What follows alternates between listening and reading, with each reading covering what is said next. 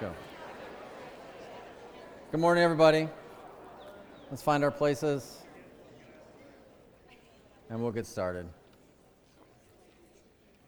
I don't know what it is.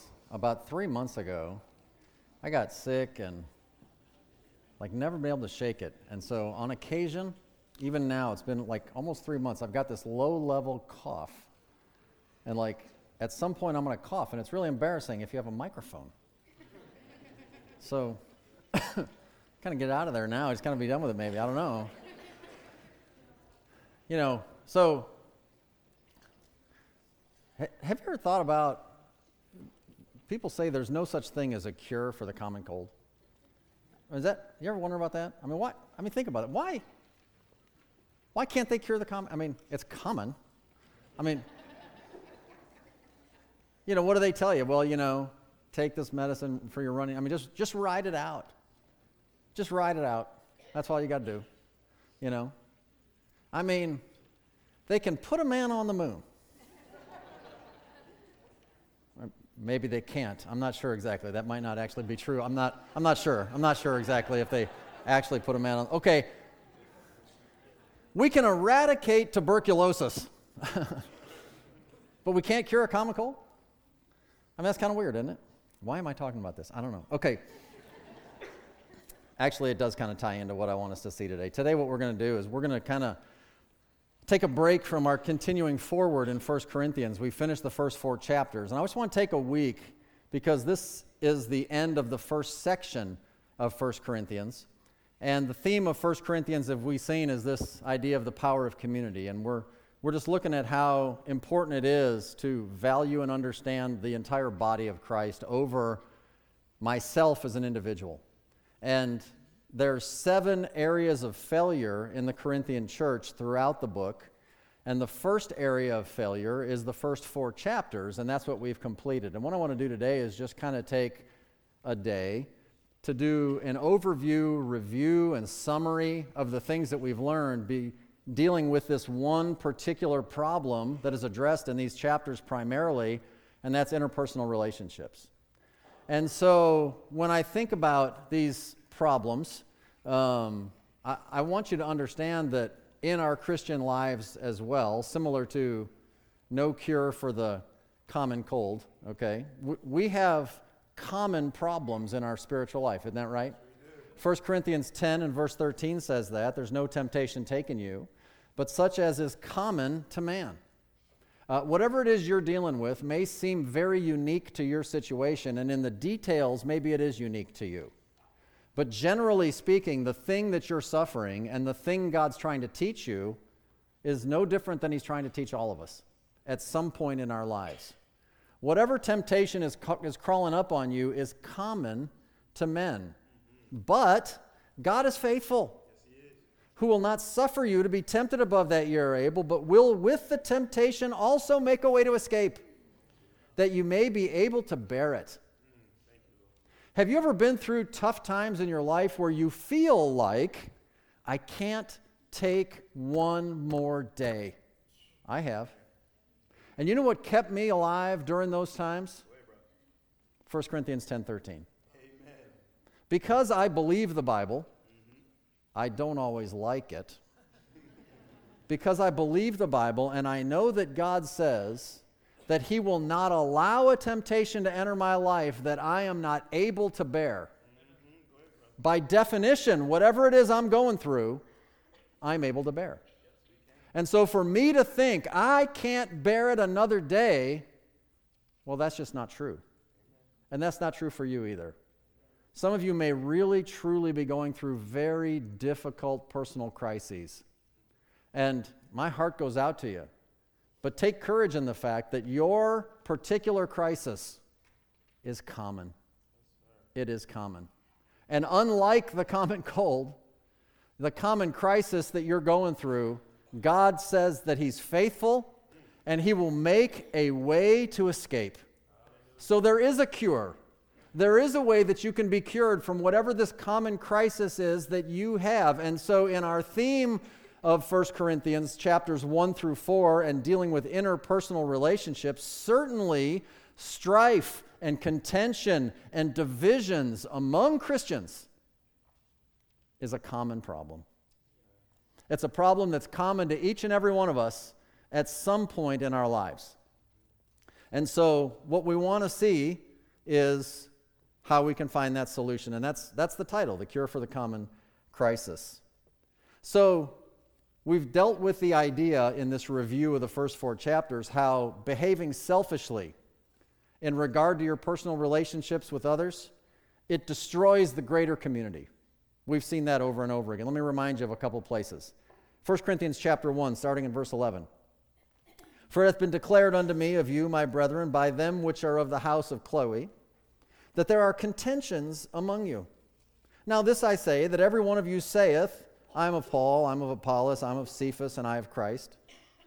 Is Christ divided? And the verse goes on, but let's just stop there. Really? Is Christ and his body really divided? No, of course it's not really divided, but yet we find divisions among our body. In 1 Corinthians chapter 2, we saw Paul using his own testimony as really the example of how we should have this attitude of humility. Notice what he says in verse number 1 And I, brethren, when I came to you, came not with excellency of speech or of wisdom, declaring unto you the testimony of God. For I determined not to know anything among you save Jesus Christ and Him crucified. And I was with you, the great apostle Paul, notice, in weakness and in fear and in much trembling. And my speech and my preaching was not with enticing words of man's wisdom, but in demonstration of the Spirit and of power. If ever there was a guy who could be excited about all the great gifting and the revelation that he got from the Lord, it would be the Apostle Paul. And he said, Look, that's, that's not what I'm all about. He said, There's nothing in me that's of any value. I'm just glad that God can use it. If God used it, well, it's because He did it. It's not because I did anything at all. That's the attitude, right? But the Corinthians didn't seem to always get that, and so we go into chapter 3 and verse number 1 And I, brethren, could not speak unto you as unto spiritual, but as unto carnal, even as unto babes in Christ. And then jump down to verse 3 where it says, For ye are yet carnal. For whereas there is among you envying and strife and divisions, are you not carnal and walk as men? So, within the body of a church where we should be content and fulfilled in Christ and with one another, they were behaving carnally. And that was demonstrated by the failure in these areas of interpersonal relationships, causing strife and contentions and divisions. Now, you need to understand that if you're experiencing or have experienced these things of strife and contentions among the brethren, these are never the issue, that issue, whatever your argument is about, that's not the root problem. It's just a symptom. It's a symptom of a greater problem, and it's the ultimate symptom of being controlled by your flesh. Are ye not carnal slash fleshly? Right? Because people argue and fight and they don't even know what the root issue really is. And so what do they do? They just, well, they do what we do with the common cold. They just ride it out. They just ride it out. They don't really do anything. But you know what? It doesn't go away. They avoid each other. That's, that's the answer. I'll just quit coming to church so I don't have to see them anymore. That's what people do. They think it's like, you know, take an aspirin. Uh, they're just to they're just to mask the pain so they don't feel the pain. Aspirin, you know, doesn't cure anything, it just makes it not hurt so much right now. Okay, that's fine, but you want to ultimately get rid of the disease, right? You want to get rid of the issue so you don't have to worry about it anymore. Wouldn't it be awesome if we could do that? Wouldn't it be great if we could actually solve the issues of strife and just live in health and harmony together? Well, God gives us the solution like He promises He would, and this is in your notes. It says, We can't eradicate the flesh, but we can crucify it. We can't eradicate it. The, as long as you are in this body, you have this element of the flesh that is always going to draw you to sin. And that's going to be with you until the rapture of the church and you get a new body. So as long as you're in this flesh, you can't eradicate it, but you can crucify it. Romans chapter 6 talks about that, and it says in verse 11, Likewise, reckon ye also yourselves to be dead indeed to sin, but alive unto God through Jesus Christ our Lord.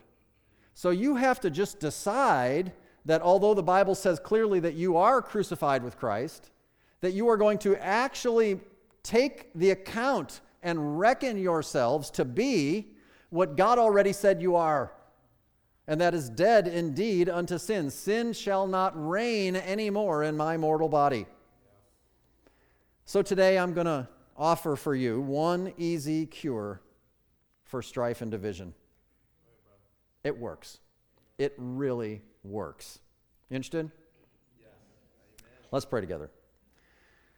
Father, I just want to thank you in the name of our Lord Jesus Christ. First off, our problems are common, and you have already judged that we are capable of enduring them, but not just enduring them, but finding victory through you who are faithful, and that you'll give us the way of escape. I pray that you'll show us what that is. Lord, I'm so very thankful. So many men and women here today have already been healed of their issues with strife and contention and division. So many have already found this cure. So many walk in joy and harmony, and for that I'm grateful. But there's always going to be some who continue to struggle and continue to be very frustrated and can't even look across the other side of the room because they might meet eyes with that one person that they can't stand to look or talk to.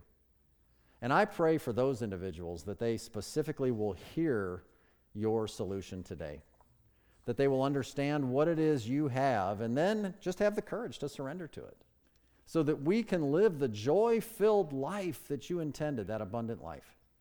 We pray that you'd be honored through our time. We pray in Christ's name. Amen. One cure, three steps. Step number one remember your family. Remember your family. Now, here we are in Tuscarawas County, and Tuscarawas County is a very fan, family friendly area. It's a great place to raise kids and to have a family. It's a great thing. Their family values exist still, and parents and grandparents love and care for their kids and do things together with their kids. And so I don't need to sell you on the idea of family values. You know, sometimes people say when they deal with strife within their families, and of course that happens, that, well, you can't pick your family. I mean, you didn't really have a say so, did you? I mean, you just appeared, and that's who you got. You got who you got. And so, you know, we sometimes use that to console ourselves, thinking, well, I mean, I didn't pick them. If I'd have picked them, let me tell you, I'd have picked different. But your spiritual family, you can pick them, can't you? Now, in a sense, right, you can pick them when you join the church that you join. Now, in Ephesians chapter 3 and verse 15, God gives us that analogy where he says, Of whom the whole family in heaven and earth is named. The only time that word is used for your family in the New Testament is here in Ephesians 3:15 written to a local church. Now you may not get to pick every member of the church that you're a part of, but when you're considering joining a church, you get to pick which family you want to be a part of. I get it, we're all family in Christ. I get it that we're all brothers and sisters. I get it that all Christians everywhere have only one Heavenly Father. I get it that we're all family in that sense, but in our, in our household, okay, in this house, you get to pick. You get to pick your household. And in a household family, right, everybody at times has strife with a brother or sister. I mean, it's just the way it works. I mean, you're going to pick at each other. You're going to fight. If you're boys, you're typically going to fight. If you're girls, you're just going to, you know, well,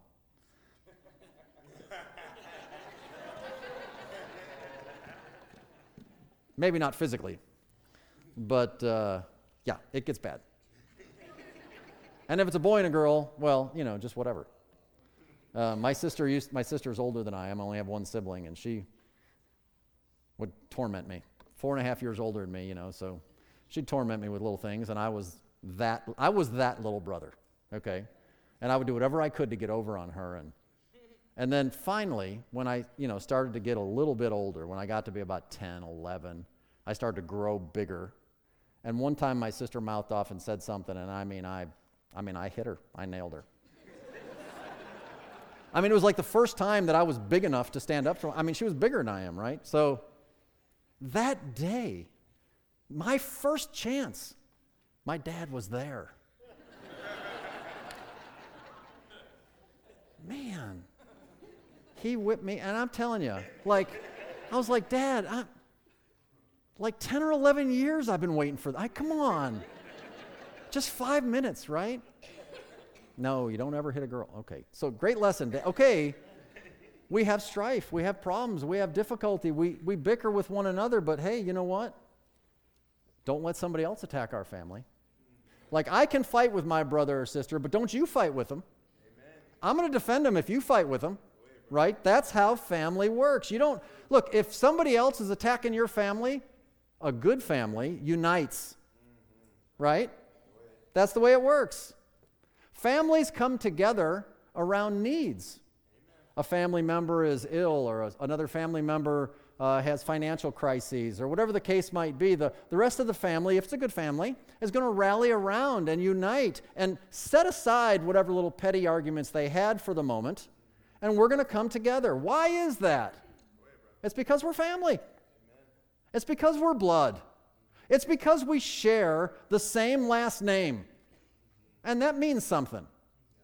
There's just something about being family that draws us together. And we forget that sometimes.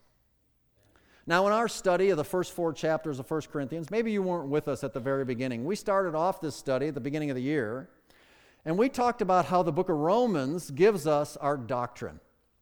The book of Romans is written so that we will know exactly what it is we're supposed to know. Romans gives us our doctrine, okay?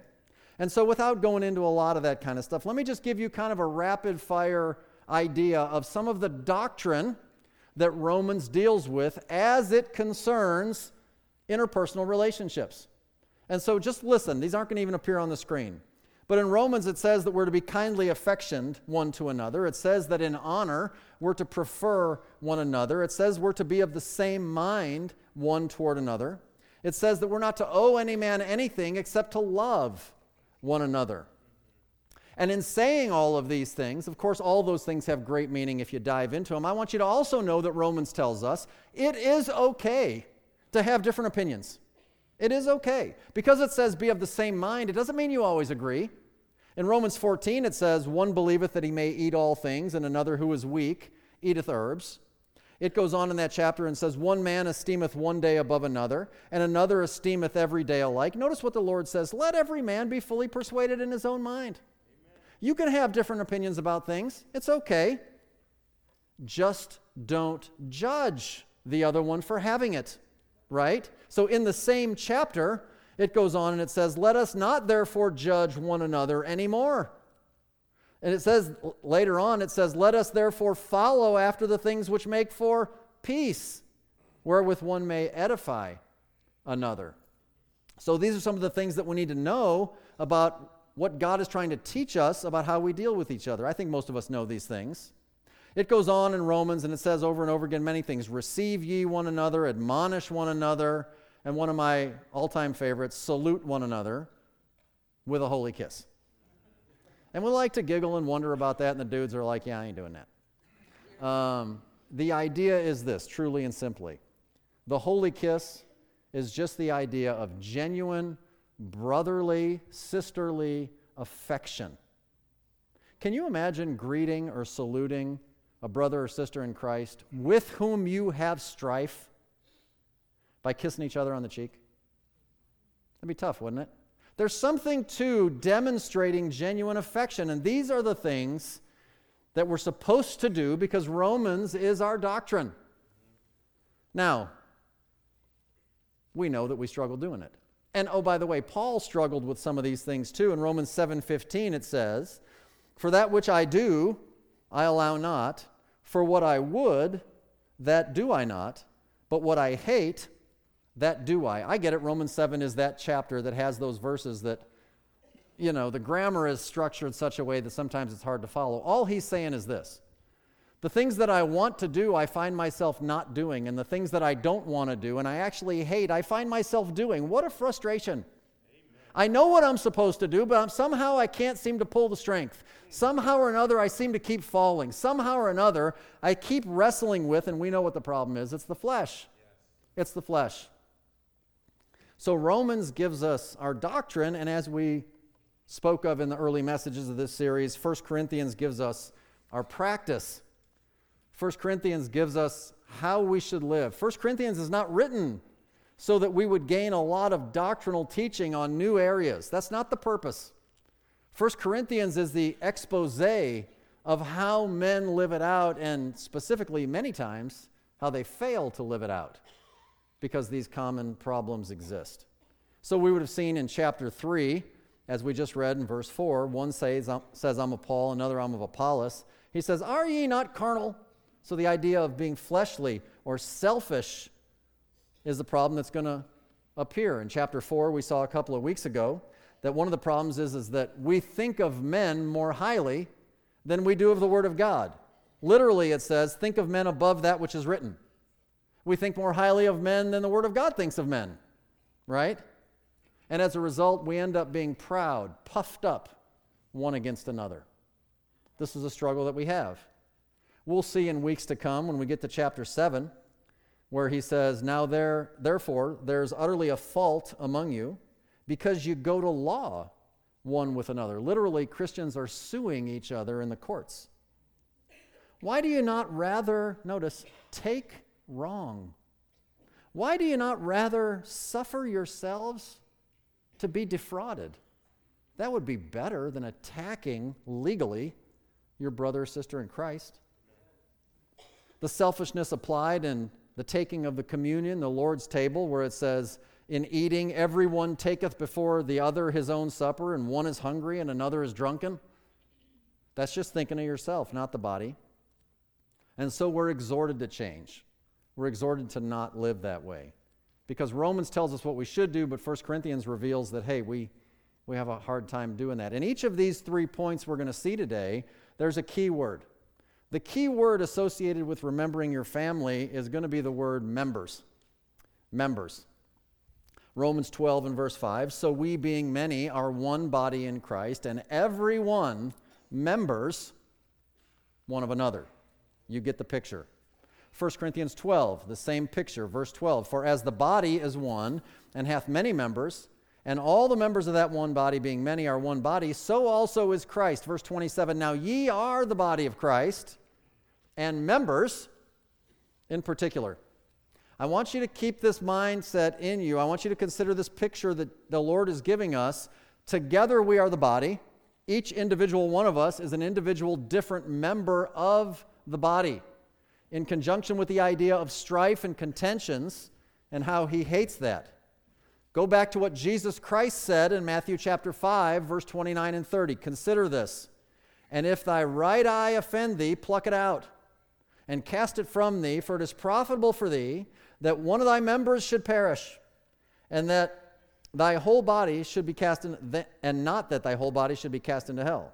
And if thy right hand offend thee, cut it off and cast it from thee, for it is profitable for, for thee that one of thy members should perish, and not that thy whole body should be cast into hell. So there's a whole doctrinal teaching of how this applies in the tribulation and and taking the mark of the beast. There's some interesting things that have to do with this passage. Let's just look at it very practically. Let's just look at it in the context of Jesus Christ is saying, if, you're, if there is a member of your physical body, your right hand, your eye, interestingly, your eye looks at things. If you have a problem looking at things you shouldn't be looking at, you'd be better off plucking your eye out and throwing it away than allowing it to affect you to the point where you just reject the Lord. You'd be better off doing that. If your hand, the things that you do, so drive you to sin, you'd be better off chopping your hand off and casting it away than allowing that sinful work to infect your heart and that you never really trust the Lord. That's, that's what he's saying. Now, now, just for a second, literally consider ever having to do that. I mean, just think what it would take to pluck your eye out and throw it away. I mean, you're, I mean, I, I get it. You're, you know, when I was coming across this this week, I was like, well, that's a good example. That's awful. That's terrible. Oh my goodness. I don't know. I don't, I don't, I mean, I know the Lord said it. I don't know if I could do that. Why do we have that kind of a visceral reaction? Because we value the members of our body. Man, our members matter. Hey, I'll give you 500 bucks for that right eye. You know, who's taking that deal? Nobody's taking that deal, right? I mean, you, man, I want my eye, right? I want it. I'm keeping it. You keep your money. Listen, we care about our members, right? There's something innate in us that values our members. You can't just dispose of your members, right? So is the body of Christ. You can't just dispose of your members. You have to remember the family. Remember that you are family and that you're members together. So, Psalm 133 and verse 1 says, Behold, how good and how pleasant it is for brethren to dwell together in unity. Brethren, well, they're brothers, they're family members. That's who they are. So just remember who you are. Remember how we're connected. That'll be the first step on your healing process. Step number two reverse your fight. Reverse the fight. So now we're going from family to fighting. Well, they're connected. We saw how they're connected, right? We do fight with our family from time to time. And there's a key word associated with this. In, in the idea of our fighting, the key word we're going to look at in this case is the word matters. Matters. Now, let me explain that because if you just look up the word matter, matters, there's several different dictionary definitions. We're going to look at two of them and see how they apply. Definition number one of matter to be of consequence or to be of importance. Some things matter and other things don't. That's how we would use it, right? In other words, concerning the fights that you get into, some things are worth fighting for. Amen. Amen? I mean, face it. We're not just saying because you're a Christian, you just roll over as a pacifist and never take a stand for anything. We're not saying that. Some things are worth fighting for you should fight for your family. If somebody was going to come in and attack your family, sure enough, you're going to fight for them. Amen. You're going to fight for your family. That would be the right thing to do. You would want to protect them, no doubt about it. But let me ask you a question Would you fight like that to protect a dead guy? That's weird. If somebody, if somebody wanted to, I know this is weird, forgive me, but I'm going somewhere with this. If somebody wanted to punch a dead guy in the face, I know that sounds weird. But I mean, really, I mean, he's dead already. I mean, it's over. I, who cares? Okay, listen. You know what the Bible says in Galatians 2:20? We are crucified with Christ. You know what Paul says in 1 Corinthians 15? I die daily. Amen. Right? This is how we're supposed to live our lives. Uh, Paul says in Colossians chapter 3 that we're dead and our life is hid with Christ in God. We are the dead men walking. We are the walking dead. That's who we are. We are crucified with Christ. That's who we are. And as a result, if somebody attacks me, should I care, really? I mean, am I really going to fight to protect a dead guy? I mean, Jeff, Jeff's not even here anymore. He's gone. Christ lives in me now, right? Well, you know where this is going, don't you? You know what's a, you know what's a tough doctrine to prove in the New Testament? I mean, I'm just saying. Tough doctrine to prove? Self defense. Again, I'm not saying you let people abuse you or your loved ones, but I'm just saying. Jesus said, if a man smites you on the one cheek, turn to him the other one. We read in 1 Corinthians 6 earlier that, hey, isn't it better, instead of fighting with people, isn't it better if a guy sues you just let him. Just be defrauded. Just suffer loss. What? That sounds crazy. That's what it says. That's what it says. Listen, when you look at the qualifications for a mature Christian and therefore possibly a bishop or an elder in a church in 1 Timothy chapter 3, it says that he is not to be a brawler or a striker. And a striker is physical striking, and a mature Christian shouldn't be one who engages in such things. A brawler is one who engages in verbal conflict.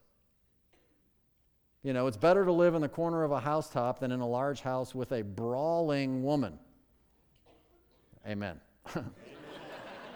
I mean, it's just the Bible, guys. I mean, come on. That doesn't mean the woman is, you know, an MMA fighter. It means that she argues a lot.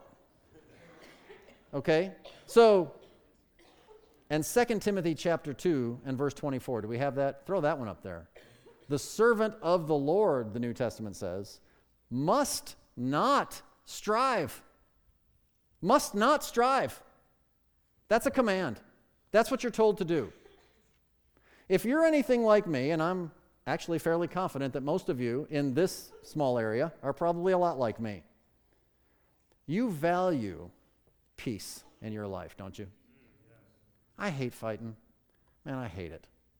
And, you know, we have pastors in this church to help moderate people who are struggling, and we're here to help you. But that means that part of our job description is constantly dealing with people in conflict. That's a challenge. I, I don't, I wish, I, I, tell you, I frequently will say, in, you know, in the quiet times of my life, man, I, I can't wait for the kingdom. I can't wait till sin is gone and the devil is tied up. I can't wait for the glorified body with no more fleshly nature. I can't wait till we actually live out the things that the Bible says. Man, I love peace. And the Bible says that we're to follow after peace. Romans 14, 19, we saw this. Therefore, follow after the things which make for peace and the things wherewith one may edify another. And a couple verses earlier in 2 Timothy chapter 2 and verse 22, Flee also youthful lust, but follow righteousness, faith, charity, peace with them that call on the Lord out of a pure heart. So we're commanded to not fight. And we say we don't even like it. But, but we might kind of like it because we do it from time to time. We do it, maybe more frequently than we'd even like to admit. But we know that we have flesh, and we know the flesh is striving to have us behave that way, and the flesh always thinks of itself instead of others, and so this is the battle that we have inside of us. And so, what we really need to determine is what the next definition of matter is all about, and that's definition number two the substance or issue being dealt with. What is the thing that you're fighting over? What is the object, the matter that you're dealing with? The first one is does it even matter? The next one is what is that matter? That, what is the issue that you're, that, that you're dealing with? And can I tell you, quit fighting over things that don't matter. Quit fighting to protect a dead guy. Quit doing that. You already know the next part of the notes. You could have filled this in already. Our only true enemies are the devil, the world, and the flesh. You knew that. Our true enemies are spiritual, right? They're never one another. It's not even that guy that the devil uses to attack you. That guy or that lady is not your enemy. The enemy is the spiritual force causing them to behave in such a way. That's the enemy. It's never the individual. So let me remind you of Ephesians 6:12. We wrestle not against flesh and blood but against principalities, against powers, against the rulers of the darkness of this world, against spiritual wickedness in high places. Let me give you just some personal observations from my experiences. Um, I, I, you know, I'm nobody's standard for anything. I'm just a guy who's lived a bunch of years and ministered in some very unique, different circumstances, and I've observed human behavior for a long time, and well, I'm going to share them with you a little bit. So, I've had two very uniquely different ministry experiences in my life. And both were very cha- have been very challenging, uh, but for very different ways and def- different reasons. And so, you know, I, I, ministered in the country of Albania for 14 years, and I've ministered in the States here now for the last 12. And of course, prior to going to Albania in the States as well. But those are my two contexts for understanding some interactions of people in ministry. Let me tell you briefly a little bit about life in Albania. Life in Albania on a daily basis is, as you might expect, very difficult. And when I arrived, it was immediately after communism fell, and the poverty was even greater. And um, so there was a lot of challenges in daily life Albania through the 90s and the early 2000s. And uh, what we found as the result of a lot of things, at the end of the day, it's the result of the devil and the flesh and the world system um, that Well, there was a lot of very selfish people. They were corrupt, they were very contrary. Uh, it seemed as though they loved a good fight. Uh, very argumentative. Um, lying was as normal as drinking water. Um, cheating. You couldn't go and get a driver's license. You couldn't get an inspection in your car. You couldn't buy, I mean, anywhere you went, you couldn't go visit your loved one in the hospital without paying the guard at the door of the hospital a bribe to let you into the hospital. I mean, every single step of your life, everywhere you went, and everything you tried to do was met with daily friction and opposition. So, daily life in such a country was very difficult, and it was very clear that the world is your enemy. Now, people get saved, and they get saved out of that, and they come into the church. And when they would come into the church, oh my goodness, the church then becomes this oasis of peace in the midst of a very troubled sea of society. The church becomes the place where people love to be and love one another and don't want to leave because they know once they walk out those doors, man, that world system controlled by the devil is waiting for them. And so they loved the fellowship. And when church would be over, they would all go out for coffee and hang out together. And sometimes they would go and eat lunch together. And then they'd get back again together that night because they knew when Monday came, man, whew, back at it again. And so there was some very clear battle lines drawn, and everybody knew the church is your family and your friend and your ally. And the world is the enemy. And it's evident every single day and every single event you went through. Now, if you move to live there like I did, that makes daily life very difficult. But boy, church life, man, that was awesome and very worth it when you saw the change in people from darkness to light. What a wonderful thing that was. Then I come back to the States after living there for 14 years.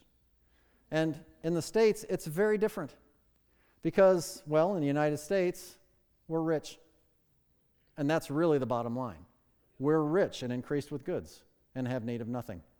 So we have enough money to enjoy the finer things of life. We have enough money to save. We have enough money to have beautiful homes. We have enough money to do our favorite recreational activities. We have enough money that when, you know, we're just stressed out, we just go on vacation. And, you know, then, you know, if you've worked long enough in a place, then you get more and more and more weeks of vacation. And you can make enough money such that you get to a point in your life where you can actually retire and quit working. What a wonderful idea that is. Can't do that in a lot of countries. And you can quit working and you can just live in leisure the rest of your life. Uh, are those things sin? No, but you know what? Here's what happens the American Christian falls into a trap. The world's not my enemy. I get along with the world just fine. But there's just something in us, you know, it's that flesh. And that flesh that's in us, man, is just looking to pick a fight with somebody. And because we don't necessarily have this common enemy as soon as you walk out the doors, well, Christians, you know, they get a little twisted and they just pick fights with each other. And so, you know, they come to church for any number of reasons why people come to church. And man, as soon as possible, let's all bow our heads to pray. Boom, they're out the back door. I mean, I can't wait to get back to whatever it is you've got planned for the rest of the day because whatever's waiting for you after I'm done talking, man, that's going to be fun. Can't wait for that. I'm going to go, especially the weather's breaking now. We got all kind of fun to do now. The weather's going to be nice. By the way, that's fine. I, I like it too. But man, I mean, so much so that it's like I did the church thing, I got that checked off my list. I'm going to go have fun in the world now. And what happens is, is that we forget what the Bible says in places like James chapter 4 and verse number 4. Know you not that the friendship of the world is enmity with God? Whosoever therefore will be a friend of the world is the enemy of God.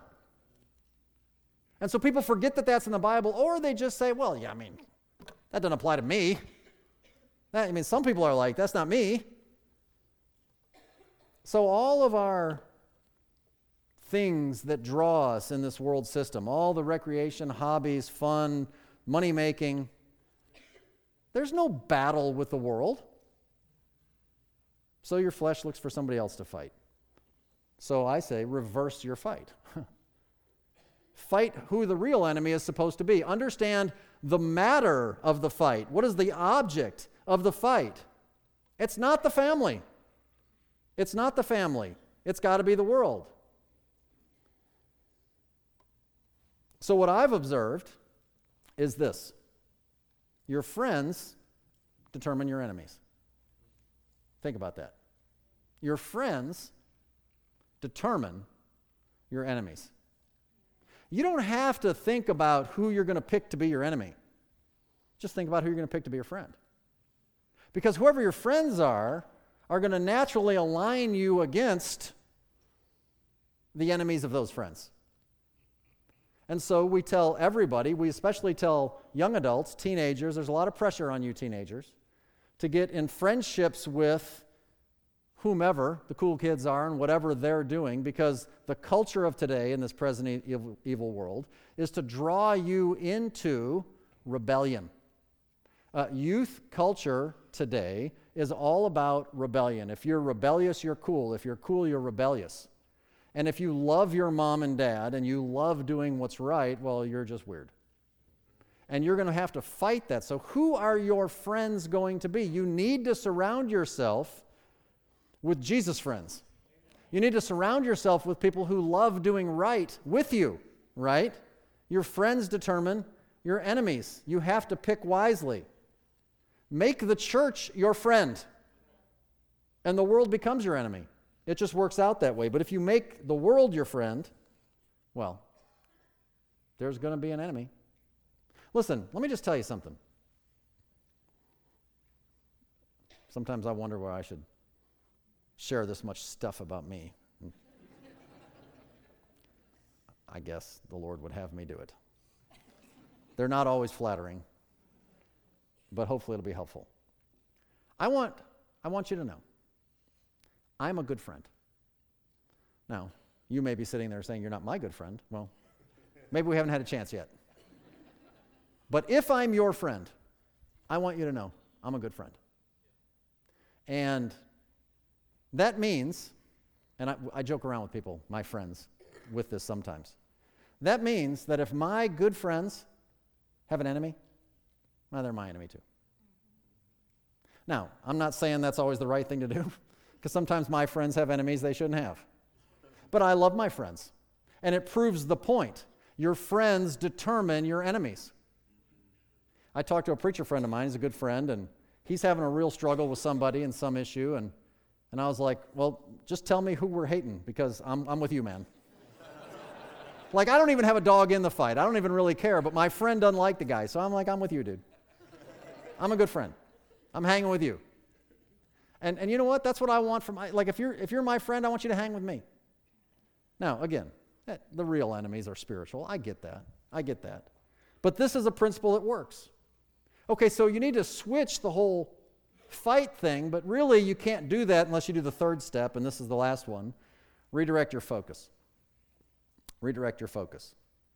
Because this is really the thing that's going to tie it all together. It's the thing that's going to allow you to accomplish the others. So, if you struggle with others, or when you struggle with others, we all do it at some point, can I tell you? The answer is not just try harder to love them. You ever tried that? You ever thought, man, I'm supposed to love them, so here I go. And you, you just think, you just think if I try harder, like the, you know, the ma- magic fairy dust, you know, showers down on you and oh, I love them now. No, it never works. You know it doesn't work. And people try and they burn out trying because you're doing it in the flesh. And can I even say this with love? You have to adjust your focus. Human beings are not a worthy enough focus for you to keep going for your entire life because human beings will disappoint you. Your struggle is not an issue of not loving the body enough, it's an issue of your focus or your priorities. So I would say to you, Don't merely focus on the family, right? That's, that's a focus that you should have, but alone it's not enough. You need to redirect the focus to the thing that actually deserves it. And that's the key word for our third point, and that word is ministry. You need to redirect your focus away from the individuals and focus it on the work of the ministry. This will solve your problem. You remember the Great Commandment and the Great Commission? Matthew 22 is the Great Commandment. Master, which is the Great Commandment in the law, right? Jesus said unto him, Thou shalt love the Lord thy God with all thy heart, thy soul, thy mind.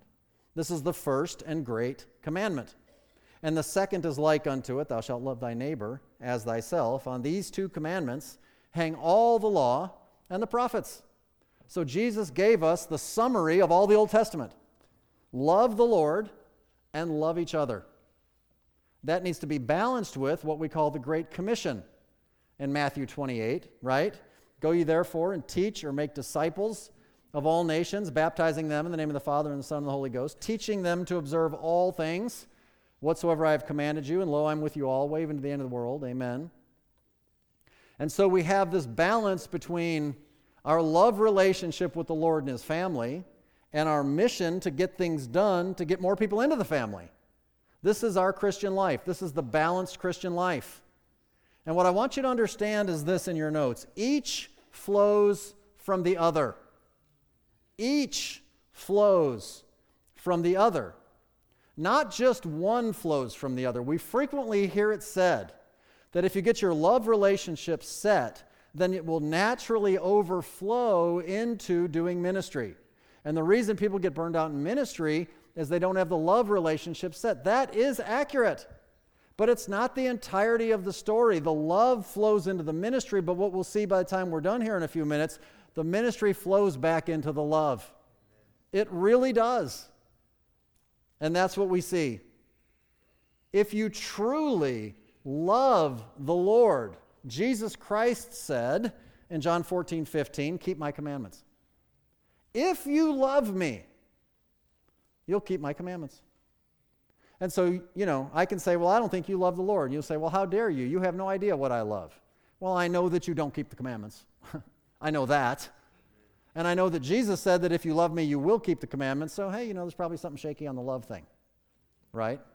So, Jesus said, look, this love thing is connected with the doing thing who you are and what you do are integrally, integrally, integrally. this is a hard job, y'all. Come up here and try it. They're connected. How do I know that they're connected? Well, listen, what are the commandments? God didn't, look, He commanded us to live holy and separate from the world, but not just so that we're not sin stained, but it's so that without the stain of sin, we can be vessels used by God to get the gospel to the world. That's the Great Commission. That's how we know that. It's what He left us to do. So, going back to the review of 1 Corinthians 1 through 4, on the heels of chapter 1 pointing out the division Apollos and Cephas and Paul and all the divisions that are going on, he ends chapter number 1 with this 1 Corinthians 1:17. Christ sent me not to baptize, but to preach the gospel. Not with the wisdom of words, lest the cross of Christ should be made of none effect. For the preaching of the cross is to them that perish foolishness, but to, unto us which are saved, it's the power of God. Then he goes on a little lower and he says, For you see your calling, brethren, that not the people with all the physical characteristics are the ones necessarily that God's calling, but God's calling you to confound the wise with the foolishness of God. He can use even me, even you to preach the gospel and get his word out. In other words, Paul is saying, redirect your focus, y'all. Quit thinking about me and quit thinking about Apollos and quit thinking about Peter and quit thinking about whose group you're in. Quit thinking about just focusing on the family. Focus on the work. Get busy getting the word out. Get busy preaching the gospel. That's what he's saying. Don't focus on the group. Don't, don't even focus on the community, the power. The, don't even focus on that. Focus on the Lord. Focus on His work. And you know why that works? I mean, this is so simple. Some of you are going to leave here thinking, eh, really? It's too simple. Yeah, so is salvation. It's too simple, isn't it? People are going to go to hell thinking it's too simple. And people are going to be fighting with other Christians their whole lives because this solution is too simple. Man, the Lord has this thing fixed. And you know why it works? This is just so we I'm embarrassed saying it out loud. If you get busy doing the work of the ministry, you ain't got time to fight with nobody. Busy people don't have time to argue about dumb things. They don't. Hey, I'm busy. I, I got stuff going on. I got so much going on. Man, I, I hope you got stuff going on. God bless you. I'm on your side, man. But I'm busy. I got work to do. Man, we're trying to get this thing done. Busy people in the ministry are living for something greater than themselves. They have already crucified the flesh. They've already determined, I don't matter. I exist to serve the Lord. That's why I'm here. With that in mind, I want you to consider what Jesus said in Matthew 6 21. For where your treasure is, there will your heart be also. I know there was a financial aspect to that. But if you invest your treasure, your time, your effort, your resources into winning people to Jesus Christ and making disciples and building them up and growing the church, then you know what the rest of the church becomes to you? Instantly, the rest of the church becomes your ally in the common battle against the one and only problem that God Almighty has men are going to hell. He gave man free will, and they are headed down the wrong road. And the only thing the Lord is concerned himself with is how do I get the word to these people so that they will willingly choose me and not end up in eternity of suffering? You engage yourself in the work that is in God's heart. Don't you know He's going to take care of the details of your problems? Don't you know that? Of course, He's going to do that. Of course, loving God is going to cause you to get more involved in ministry. Of course, that's the case. But where your treasure is, if my treasure of investment, of my precious time, of my precious talents, of my precious resources are invested in the building up of the kingdom of God, then it says my heart is also going to be there. That means my heart is also going to be soft toward all of you that are equally working to do the same thing. So not only does the love affect the work, the work affects the love. The work affects the love. And we have a common problem of strife. It happens. Maybe not to you now. Maybe you're doing great. And a lot of people are doing great. But they come in swells, don't they? They come in seasons. And you've been in some, and you'll probably be in more. But if it's among church people, man, that's just embarrassing. We should be bigger than that. We should have a better focus than that. Why are we so worried about the details of some guy or some gal that said something? I mean, really. Focus on the work. Remember that we're members of one another. Quit fighting the wrong enemy. Get involved in ministry. I mean, get involved. And you know what's going to happen to your common crisis of contention and division and strife that you might be feeling? that's just going to go away. I mean, it's just going to go away. And I couldn't think of a better subject to present to you as a summary of this first section of these four chapters of this book of the Bible. Change your focus from inward to outward. Proverbs chapter 20 and verse number 3. It's an honor for a man to cease from strife. But every fool will be meddling. It's an honor to cease from strife. And the way you're going to do it is redirect your focus to ministry. How can I get involved? Well, listen, that's a whole nother deal that we can talk about in great detail. But you know what you have in the pew in front of you is that little connection card. If you're not currently involved in some ministry and you want to get involved in some way, maybe there's something on that list of ministry options you can check. Maybe you're not even sure what it is and you just want to talk to somebody. Take that connection card and just fill it out. Say, I'm interested in getting involved in ministry and I don't know what's available to me. We've got a lot of things available. We've got a lot of opportunities. And by the way, we need you to be involved. There's a lot of things that we're doing together, and we're always looking for more help. Man, there's room. So just fill out the card. And maybe God spoke to your heart, and maybe for some reason you're just not sure that you know that you're in God's family. Well, man, can I just tell you? Surrender your heart to the Lordship of Jesus Christ. Just ask Him to forgive you your sins. I mean, He'll do that. We're going to pray in a second. Just do that. Maybe you're here and you're looking for a church home, and you know, it's always said you can't pick your family, but you can pick your local church. You can pick which spiritual family you want to be a part of. And I pray you'd want to pick this one. Amen. However, God's leading you. You can mark that down and just let us know, man. Somebody will call you, somebody will follow up, somebody will help you. That's why we're here. Let's pray together.